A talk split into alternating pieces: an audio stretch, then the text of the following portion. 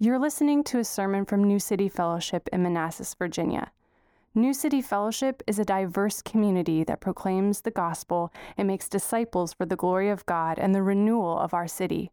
For more information, visit newcityfellowship.net.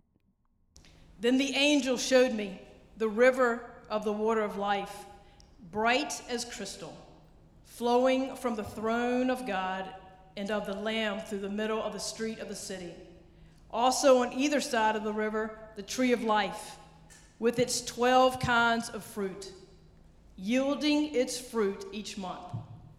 The leaves of the tree were for the healing of the nations. No longer will there be anything accursed, but the throne of God and of the Lamb will be in it, and his servants will worship him. Oh, don't we look forward to that? They will see his face, and his name will be on their foreheads. And night will be no more. They will need no light of lamp or sun, for the Lord God will be their light, and they will reign forever and ever. And he said to me, These words are trustworthy and true. And the Lord, the God of the spirits of the prophets, has sent his angel to show his servants what must soon take place. And behold, I am coming soon. Blessed is the one who keeps the words of the prophecy of this book. I, John, am the one who heard and saw these things. And when I heard and saw them, I fell down to worship at the feet of the angel who showed them to me. But he said to me, You must not do that. I am a fellow servant with you and your brothers, the prophets, and with those who keep the words of this book. Worship God. And he said to me, Do not seal up the words of this prophecy of this book, for the time is near. Let the evildoer still do evil, and the filthy still be filthy, and the righteous still do right, and the holy still be holy. Behold, I am coming soon, bringing my recompense with me to repay everyone for what he has done. I am the Alpha and the Omega, the first and the last, the beginning and the end. Blessed are those who wash their robes, so that they may have the right to the tree of life, and that they may enter by the gate, enter the city by the gates. Outside are the dogs and sorcerers and the sexually immoral and murderers and idolaters and everyone who loves and practices falsehood. I, Jesus, have sent my angel to testify to you about these things for the churches. I am the root and the descendant of David, the bright morning star. The Spirit and the bride say, Come. And let the one who hears say, Come. And let the one who is thirsty come. Let the one who desires take the water of life without price. I warn everyone who hears the words of the prophecy of this book. If anyone adds to them, God will add to him the plagues described in this book. And if anyone takes away from the words of the book of this prophecy, God will take away his share in the tree of life and in the holy city, which are described in this book. He who testifies to these things say, Surely I am coming soon. Amen. Come, Lord Jesus. The grace of the Lord Jesus be with all. Amen. Good morning, everyone. Thank you for that introduction, Mrs. Lee. I will try to endeavor this morning to at least bring some of that enthusiasm. I'm the best preacher she has seen all day. Not necessarily the one she's, ever, she's seen all her life. Hey, good morning. It is an honor to be back in the pulpit this morning to continue our series in, in our future hope. I'm hesitant to say we're going to wrap up our series in our future hope. This is the last one we're doing in the series, but our future hope is eternal and never ending. It is our future hope, and it is a wonderful, wonderful thing. We, ha- we have a whole chapter to go through today. But don't worry, it's only going to take about six, seven hours maybe to walk through these. So if you just need to get them go to the restroom, they're down the hall. Whoever's volunteering with your kids, just pray for them as we continue to walk through these times. No, we're, not, we're just going to hit some highlights here and talk about our future hope and the blessings and the excitement and the joy that's found in this chapter. Yes, there are some things in there you're like, whoa, that's not really pretty. But we got to get to the end of the verses. We are at the end of the canon. We are at the end of God's redemptive story for his people. So before we jump into it, let's pray. Heavenly Father, we bow before you, Lord. Thank you so much for this time and this place that you've given us to come and worship you freely. A place that we can come with safety in a nation that honors religious liberty and freedom. Father, we had to pay nothing to come here other than what we give out of the abundance of our hearts. Father, there's no way we could possibly repay for all the things that you've done for us. That's why we sing, You are faithful and true. Yes and amen. And as we walk through these scriptures today, Father, I pray that each one of us here and those who receive this on see this on a recording will be able to make some application to their lives of just how great and how mighty and how awesome you are and what you've done to us. And our only response is to fall on our knees and worship you. Father, just bless this time. In Jesus' name, amen. When I was a kid, I was a little guy and uh, growing up in Tennessee, and it, around the early 80s, there was a kind of big thing then. I don't know if they're still doing it anymore. Was the World's Fair, and it came to Knoxville, Tennessee. And it used to be an exposition way before there was internet, but it came to Knoxville, and it was a, of course, in the area, it was a widely advertised. Everyone got excited about going. But my mom, who's a single mom with three kids and a school teacher in East Tennessee, not making a whole lot of money, she said, We're going to have to wait because we got to save some money to buy those tickets to go. My brother and I, my little sister, we were all really excited about going because it's kind of like a, a huge carnival, an amusement park that had come to our own hometown. And before we could do any kind of anything like that, we had to drive for hours and hours and hours. So this is right in our home, hometown. So we saved up and we got the tickets in the morning. We were getting ready to go. We we're all very excited. We're walking out to the car, and I wish my mom was here. She was here last week. She could tell the story. She tells it much better than I do. We're going out to the car. My brother and I, who are just three years separated, we're always tussling and fighting. It's usually him picking on me more, more than anything. Hope he sees this online it's his fault. But we're going out the door. We get into an argument going to the car. We're on the way to this excitement, and we get into an argument, and my mom just lost it. She said, You ain't going. We're not going to go. I know you've been anticipating this, it's been exciting, but we're going to stay and we're going to clean the garage out. So imagine there I am, a 10 year old kid, getting ready to go off and ride roller coasters, but I get to clean the garage out.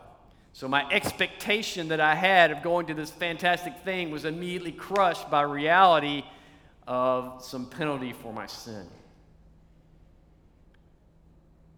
We eventually did go. But I don't really remember that much about it. But what I do remember is the hard work my mom put in to hold us accountable to our actions, rewarding us when we repented, and just the time being there with her. I remember some of the things about it, but what's most important to me now is that my mom worked hard and eventually took us. It was that, that intimate time with my mom, and I appreciate that. And that is what we see here today the hard work that God has put in to redeem us. Our overall sermon series has been talking about a future hope. We've been exploring the promises of God's peace and his, pre- and his preservation and his presence and his victory in our life. Just as a quick summary, if you haven't heard all of this, if you haven't heard the series, we, we started off on Easter Sunday, and, and Joe talked about the, the future hope that's present in the resurrection. That's where it started. Christ had defeated death. He'd taken those keys and said, Victory is mine, and it's for each one of you. Then we rolled into Lamentations. We talked about our future hope of, being, of blessings and being with God are based on His faithfulness. of what He's done in our past. And if you think back on your life, I mean, all of us have had difficult times. But there's also times, if you really look and chart it out, there are times that God was working in your life and through people around you to bring you blessings, to bring you here today. We went into Ephesians, and the future hope is, is guided by God's unlimited power from which He rose Christ from the dead.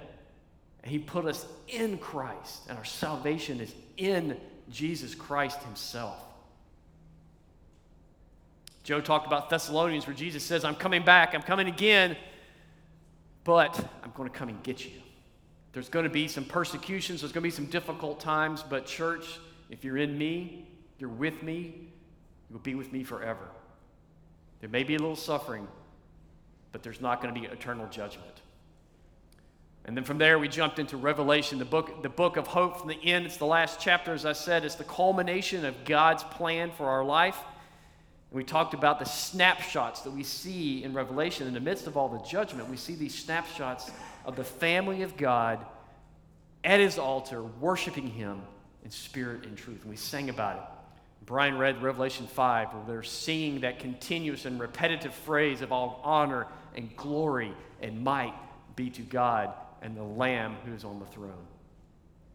If you remember that snapshot, we're there with him. We're in the white robes of those who are in Christ because they have been cleansed of their sins by the blood of Jesus. And then last week, Jeff came and visited with us, and we looked at the snapshot in Revelation 22, or 21, rather, right before this chapter. He, he did such a great job of talking about our future hope. Impacts us here and now and in the future. And if we believe that's coming in the future, how does that change how you deal in your life now with yourself? He had a great phrase. He said, Faith and hope, your faith and hope, shapes how we view God's love for us. So, how you view your faith and hope shapes how you see God. Revelation 22, the big picture, the Revelation 22, the, the, the meta narrative of this chapter and concluding God's plan I want you to see that the main theme of this whole chapter is all about Jesus. It's all about that lamb on the throne. It's about him and who we are in him. He says three times, he speaks four times, and in three of the times he says, Behold, I'm coming quickly. So there is an anticipation right around the corner that he's coming back. And John, in his time when he wrote this, he's thinking it's going to happen right now. We have this history now looking back, and maybe it doesn't feel like it's coming soon. But when you think of Jesus coming back in, re- in relative to the entire eternity, it's very, very soon. So he's given us a warning because it's very soon. He's saying you need to see the need for obedience with God. He calls us to holy obedience that, may, that we may receive the full reward of our salvation. He's coming quickly. He calls us to obedience that we may receive the reward of his salvation. We're going to walk through what that means in just a second. But as we've talked about in this future hope, our struggle sometimes is that we have short memories. I have a really bad short term memory. Heather will call me and tell me something, and she'll have to text it to me because I'll forget it immediately. But that's our finite minds. Our limitless sin seems to be just, it's so insidious, it just doesn't stop. And our fickle emotions calls us to have theological and emotional and spiritual amnesia.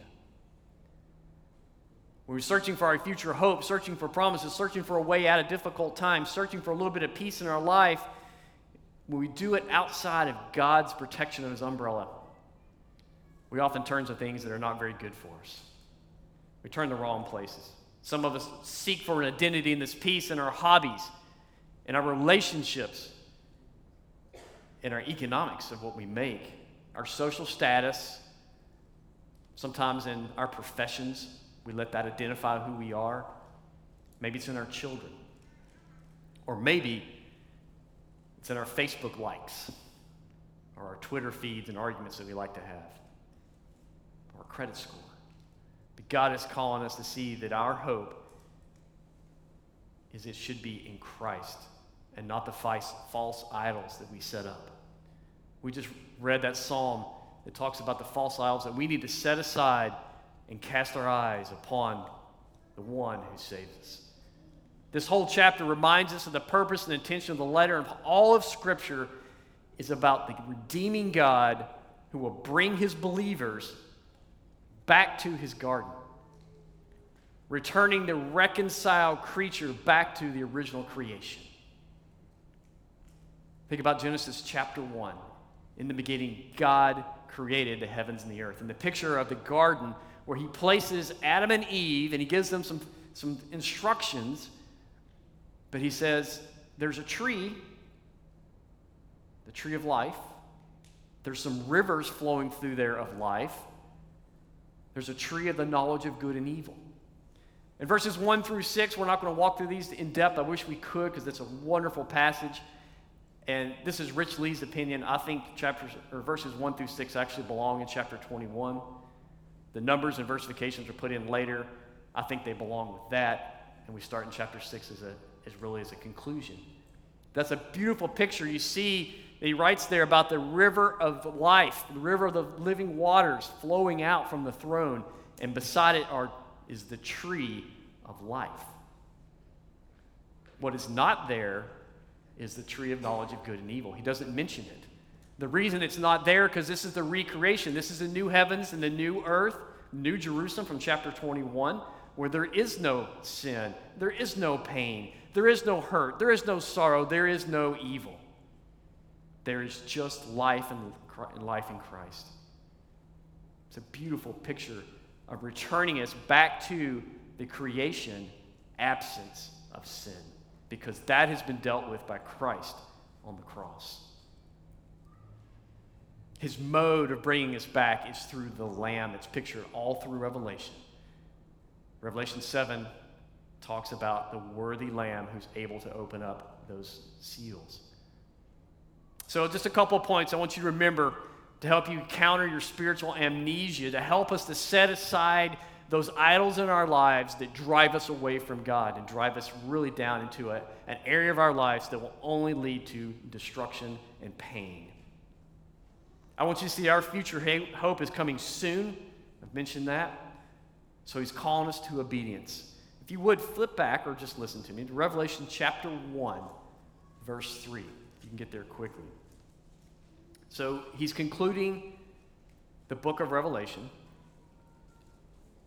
In chapter 3, he gives you really the thesis of his book. God inspires John to write this. He says, Blessed is the one who reads aloud the words of this prophecy, and blessed are those who hear and who keep what is written in it, for the time is near. Chapter 22, verse 7. And behold, I am coming, Jesus says. Blessed is the one who keeps the words of the prophecy of this book. So he opens the book with blessings, read, understand, and he closes it with blessings, read, and understand. But there's a little bit of difference too, because as we move on, if you remember Heather read, there's some curses in there too. So he really opens with blessings and he ends with a little bit of warnings. So he's saying, I need you to read aloud the words of the prophecy, hear them, keep what's written in them, in other words, harbor them in your heart and apply them to your lives. And then he walks through very quickly, and I just want to footnote the credit to a great theologian, G.K. Beale, who I read through his commentary on this, and he, he's very insightful, and it's really long and really deep. Um, but he is a great theologian. And he gives us five exhortations. And I've changed the wording just to make it more sense to us. As you walk through verses 6 and 7 and, and then 9 10, 14 and 15, 18 and 19. There's some imagery there. And you got to remember that John is writing and he's trying to describe something that's indescribable in human terms. So he's ushered into heaven, remember, by the angel. And the angel says, Here's a mural of heaven, then describe it. So he's walking through and he's describing a picture of what he sees. And some of the application for us in verse 6, we've already talked about it, 6 and 7, is to read. Read the words of this prophecy. And I think you can apply that to the entire Bible. Read. Read the words of the prophecy. Verse 7 and 9, John, in his encounter with the angel, he falls down, he worships the angel. This is done a couple times in the Old Testament. Some people are kind of confused on who, who am I talking to? Is this God in flesh? Is this an angel? Well, they probably just default, and I'm going to worship it anyway, and you see them correct. And this angel here does the same thing. He says, No, no, no, no. We are both servants. Worship God, he says at the end of verse 9. So read God's word and worship him. It's pretty simple, hard in application. The third exhortation we see, he says, Open your ears and listen and obey. And sometimes that comes through God's word.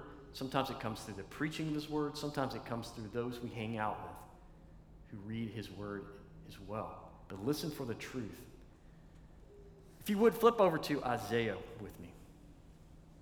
Isaiah chapter 6, or scroll in your text on your phone. Isaiah chapter 6. This idea of, it's repeated by Jesus several times. You see through the Old Testament of those who have ears to hear and eyes to see, let them do it. But here in Isaiah, it's interesting. He, he says the opposite.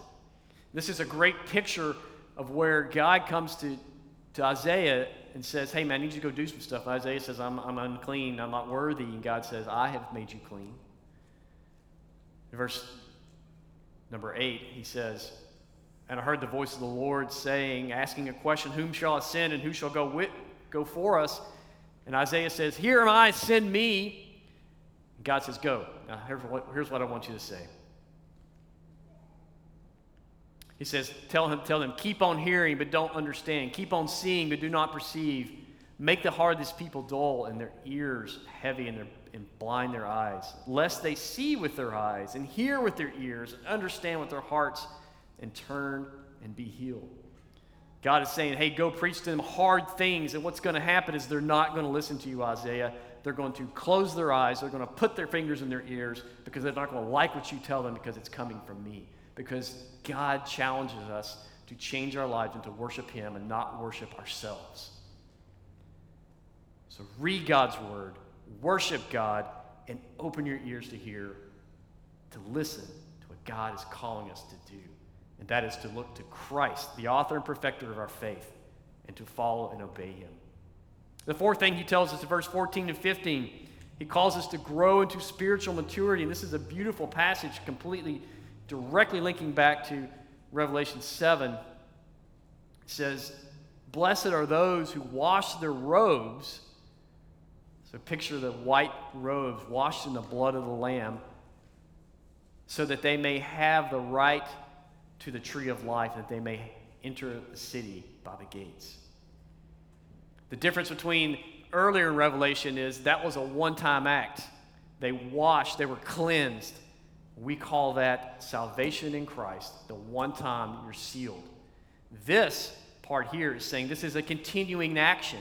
We're waiting for Christ. We have this anticipation of coming. And he's saying, I need you to continue to work out your salvation, as Paul says, not that we work to get it, but that we grow in Christ. We are sealed, yes, but if we just stagnate, we become children. He needs us to grow and develop our character and our heart to be more like Jesus every day. To grow to spiritual maturity. So read, worship, listen, and then challenge yourselves to grow in maturity. And the last thing, in ver- the last exhortation he gives us, number five, in verses 18 through 19, he says, Seek the truth as found and, de- and defined by God. A lot of people take this, these verses out of context. If anyone, I warn anyone who hears the words of this prophecy of the book, if anyone adds to them, God will add to them the plagues. And if anyone takes away, God will take away the plagues. So there is a, a direct warning to those who are actually writing this down. John was either writing or he had a scribe and saying, don't manipulate that for your own gain. But really, what that's saying for us, the application is seek the truth of God. How do we do that? How do we know what is true? That's really an act of faith. And to be around Christians who similarly see that God Himself is truth he defines the truth. He has left us an accurate record. Are there strange things in there? The things that maybe some scribal errors? Yes, but the truth of the gospel and the salvation is true. We can trust it. Years ago, I had a, a great mentor that I, I got to know, and he was uh, helping me learn how to minister to Marines. And he said, Hey, Rich, being a Christian is pretty easy as far as your spiritual disciplines, but they're hard to execute. I'm like, Okay, give me the plan. And he said, Pray every day, read your Bible every day, and hang out with people who do. That kind of sounds like the five exhortations he just gave us, doesn't it? Read your Bible every day, pray every day, and hang out with people who do. That's when truth will start to permeate the false lies in the world. Look back with me in verse 15. So, blessed are those who wash the robes, they have the right to the tree of life. But verse 15 says, Outside are the dogs and the sorcerers and the sexual immoral, and the murderers and the idolaters, and everyone who loves and practices falsehood. They're living the lie. And what John is talking about here, tons of Old Testament references, but they are people who know God, who know the truth, but refuse to make him their Lord. He's talking about pictures of Israel. And as they knew God, they knew the temple, they knew the sacrificial system, they still went off and did their own thing. They got involved with the culture where he said, don't do it. They intermarried with, with pagans. He said, don't do it. And they eventually whittled away their beliefs and they started believing the lies. We have a problem in our culture right now with the culture wars and the of ideas where if you don't believe exactly like someone on TV, then you're wrong and you're un American. It's a battle for truth. So, where are you getting your truth? Are you getting your truth from what God says or compare it to what we hear? Or is it the other way around?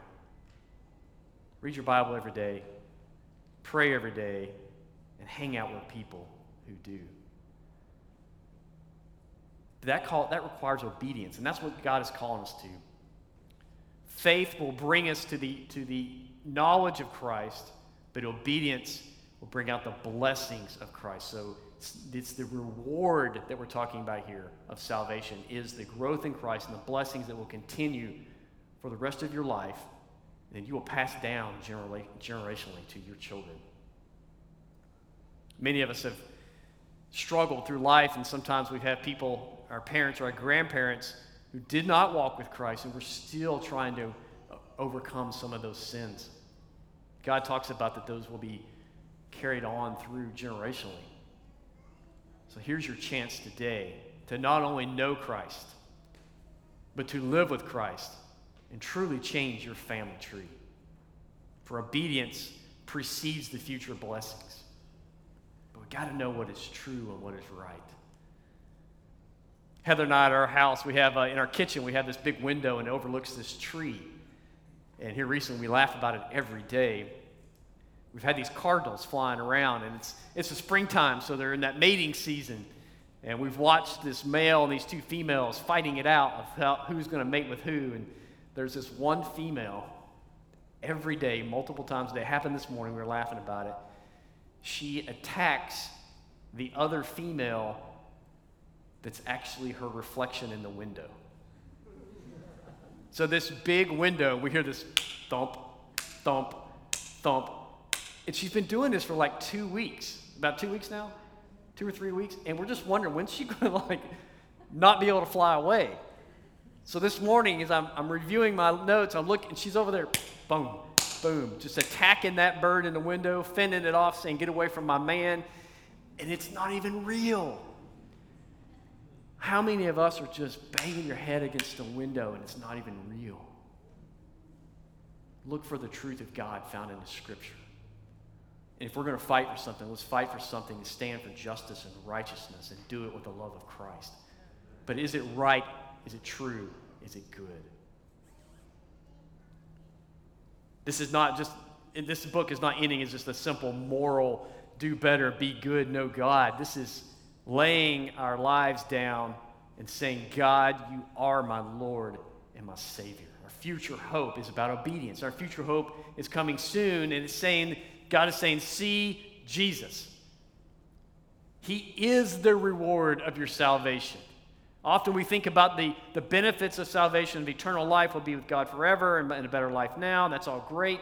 That's what we've been preaching about. That's what we want. We want you to have hope and peace in your life. But ultimately, the reward in heaven is Jesus himself, the Lamb sitting at the throne that we get to be with, we get to worship for eternity. Outside of this world, I, I love creation. I love being out in the woods. I love hiking. I love seeing God's beauty. But that's just a small, unfocused version of what John is showing us here of the glory we will see in heaven. Jesus says in verse 13 that he is the Alpha, the Omega. So if you don't know your Greek, that's the same thing as saying he's the A to Z, he's it. He's everything in between. He's the entire encyclopedia from A to Z. He is the first, the last, the beginning of the end. Verse 16, he says he's the root of David. He is the descendant of David. Christ is saying what was promised back then to David that David's reign would be forever and ever and ever. I'm it. And when it seems like the things aren't going to go well, that, that we're going to be destroyed, He is the root.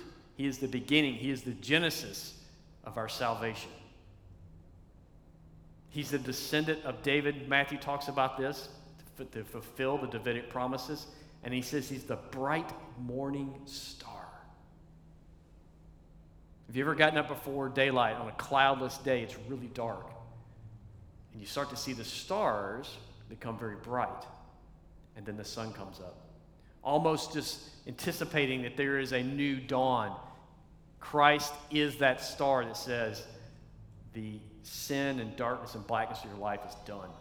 It is finished. I am the bright morning star. A couple of weeks ago, I ended with uh, an illustration of Balaam and his donkey.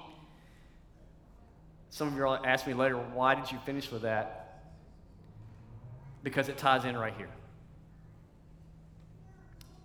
In Numbers 24, Balaam, Balaam was hired by Balak to, to say good things about him so he would win this war. And Balaam says, I can't do it. I got to do what God says to do. And he, he gives these oracles. So he gives these poems, and he's, he's really pronouncing judgment on Balak. And ju- every time he does it, Balak says, I don't like that one, give me another one. I don't like that one, give me another one. In other words, Balak is saying, I don't like that truth.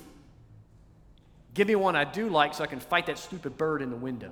Give me what I want to hear, Balaam.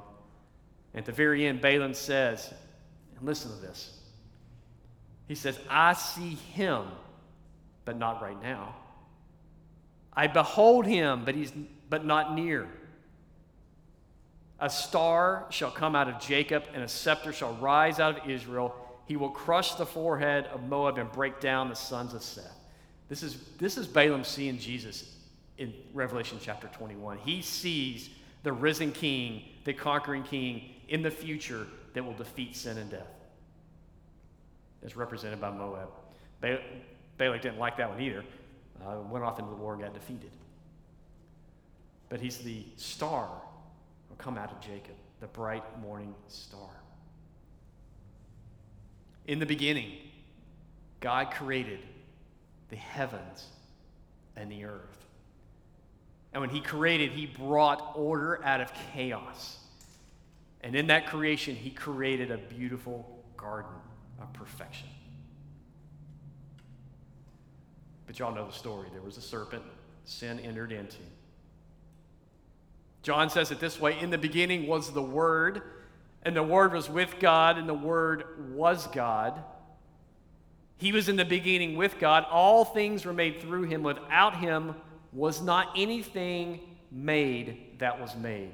In him was life, and the life was the light of men. Sounds like a bright morning star. The sun shines in the darkness, and the darkness has not overcome it. Later on in that same chapter, he says, And this word became flesh and dwelt among us as Jesus. Our hope Our future hope is Jesus himself, the victory he, that he brings to us as he came, and we're waiting for him to come again. As he wraps up this chapter, the Spirit and the bride in verse 17 say, Come.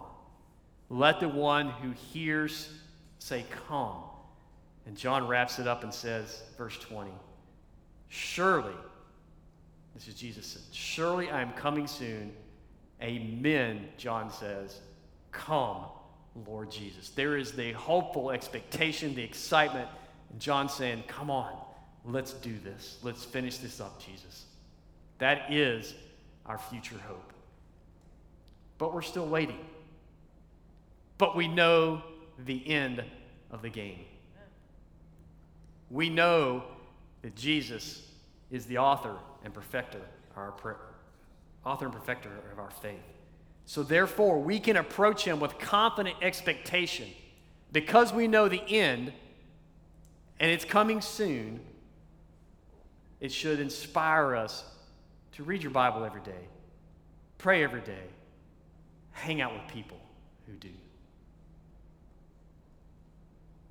We worship the one today, Revelation 9, who is worthy to receive our wisdom, our honor, power, and glory. That same Jesus invites us to his table to await for him, to remember him.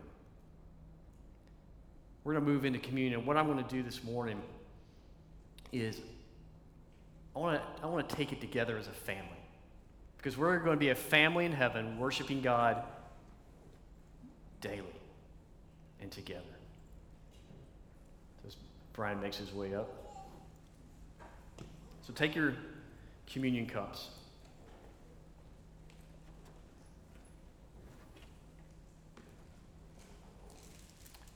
And as we transition, I want you to think about this Jesus, the reward of our salvation, the one who is and the one to come.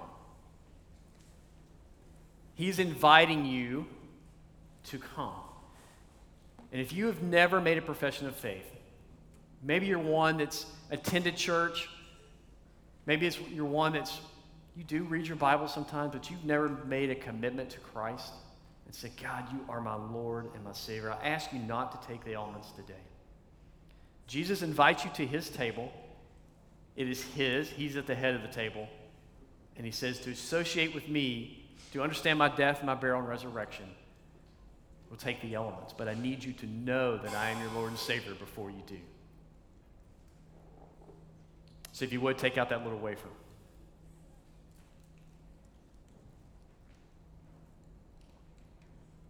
God's word says, Jesus, on the night before he was betrayed, he took the bread. And he said, For I received from the Lord what I also delivered to you, that the Lord Jesus, on the night he was betrayed, he gave thanks for it and he broke it. And he said, This is my body, which is for you. Do this in remembrance of me. Before you take it, we're going to pray. Father, we we can somewhat understand your statements that this is your body. And then it represents how you would be broken on the cross for my sins and the transgressions of the world. I ask that as we take this at this time, Father, that you bless it, that we understand it deeper and deeper each and every day, and that would encourage us to see that our future hope is you and the salvation found in you. Bless this bread. In your name, amen. Take and eat.